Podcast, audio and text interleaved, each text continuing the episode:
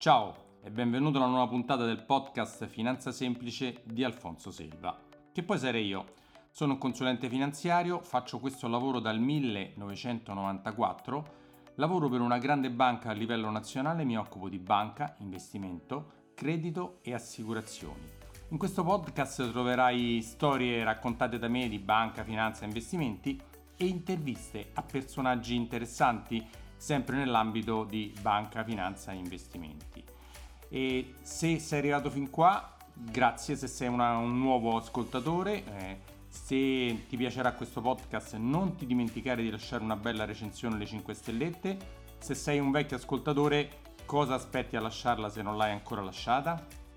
Prima di entrare nell'argomento di oggi, ti ricordo che puoi andare sul mio sito alfonsoselva.it e scaricarti gratis il mio libro Come investire i tuoi soldi senza sbagliare, un libro agile, pieno di foto di grafici che ti aiutano a capire le basi dell'investimento per arrivare consapevole al momento di pensare di investire i tuoi soldi.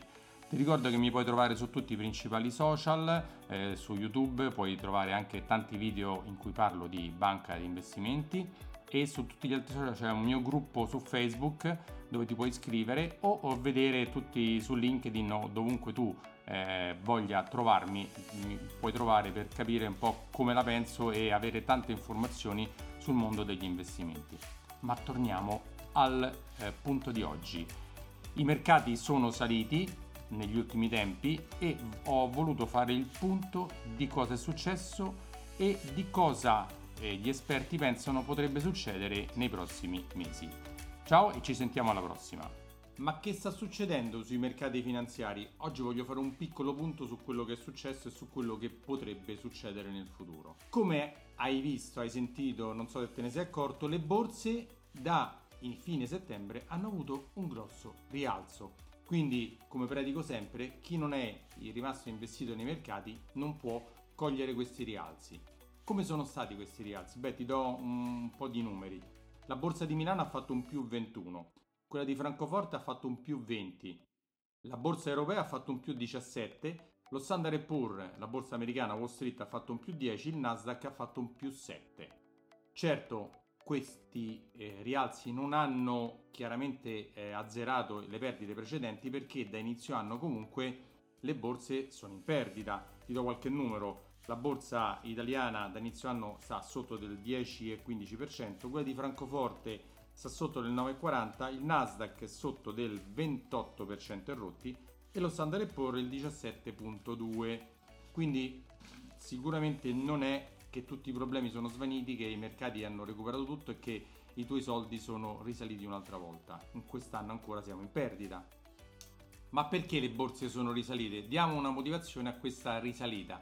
Beh, la, la ragione principale sta nel fatto che in America l'inflazione ha mostrato per la prima volta dopo tanti mesi una discesa, una piccola discesa e questo ha provocato questo rally delle borse. E quindi cosa, cosa, cosa succede? Che la Fed, in conseguenza di questo, la Banca Centrale Americana, dovrebbe avere una politica meno aggressiva sui rialzi. Questo vuol dire che quando ci sono rialzi dei tassi le borse soffrono, quando smettono di rialzare i tassi e magari li riabbassano, le borse crescono. Infatti la prossima, eh, diciamo, prima si stimava che la Fed nella prossima riunione avrebbe rialzato i tassi dello 0,75, adesso sono tutti o quasi tutti unanimi nel pensare che il prossimo rialzo sarà dello 0,50 e che i tassi non saranno portati a, a scadenza sopra il 5%, si pensava al 5,20, 5,5 addirittura, ma forse la Fed rimarrà sotto il 5 o al 5 questo è carburante per i mercati finanziari, chiaramente anche carburante per quelli che sono i rendimenti dei, delle, dei, delle, obbligazioni, dei fondi obbligazionari, di, di tutta quella parte non azionaria. Quindi cosa succede? Che i mercati reagiscono paradossalmente quando ci sono brutte notizie. Quali sono le brutte notizie? Beh, non quella dell'inflazione che è una buona notizia, però le brutte notizie per i mercati sono un rallentamento del mercato del lavoro in America, un rallentamento dell'economia, perché se rallenta l'economia, rallenta il mercato del lavoro, la Fed, stiamo sempre parlando della Fed, si potrebbe sentire più sicura e tranquilla di essere meno aggressiva su questo rialzo dei tassi. In Europa la BCE è un po' in un campo diverso, la nostra inflazione non è un'inflazione da domanda, ma è un'inflazione da offerta, nel senso che i principali rialzi di inflazione sono dovuti ai rialzi delle componenti energia e similari. Infatti l'inflazione in Inghilterra è arrivata a un massimo mai raggiunto da tanti anni dell'11,1%, in Italia siamo all'11,8%, altissima. Quindi la BCE qui da noi è sicuramente stata meno aggressiva prima, potrebbe esserlo anche dopo, anche perché da noi il mercato è un po' diverso. Cosa potrebbe succedere nel futuro? Beh, nel futuro che di solito storicamente la ripresa dei mercati duratura, questa è stato un rimbalzo, chiaramente non vuol dire che da oggi in poi i mercati riandranno avanti eh, sicuramente.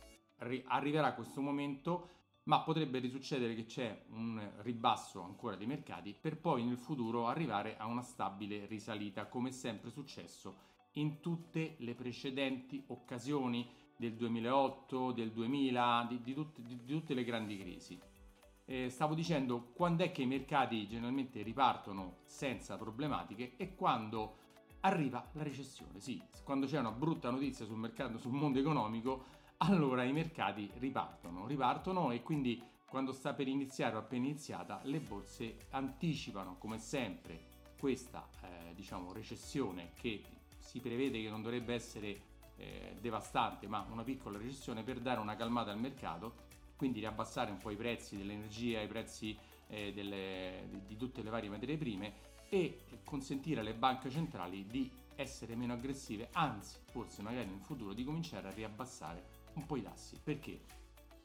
Perché questo? Perché i mercati finanziari negli ultimi 10-15 anni sono stati guidati essenzialmente dalle banche centrali quando le banche centrali hanno abbassato i tassi di interesse, le borse, i mercati sono cresciuti, quando li hanno rialzati hanno avuto delle perdite.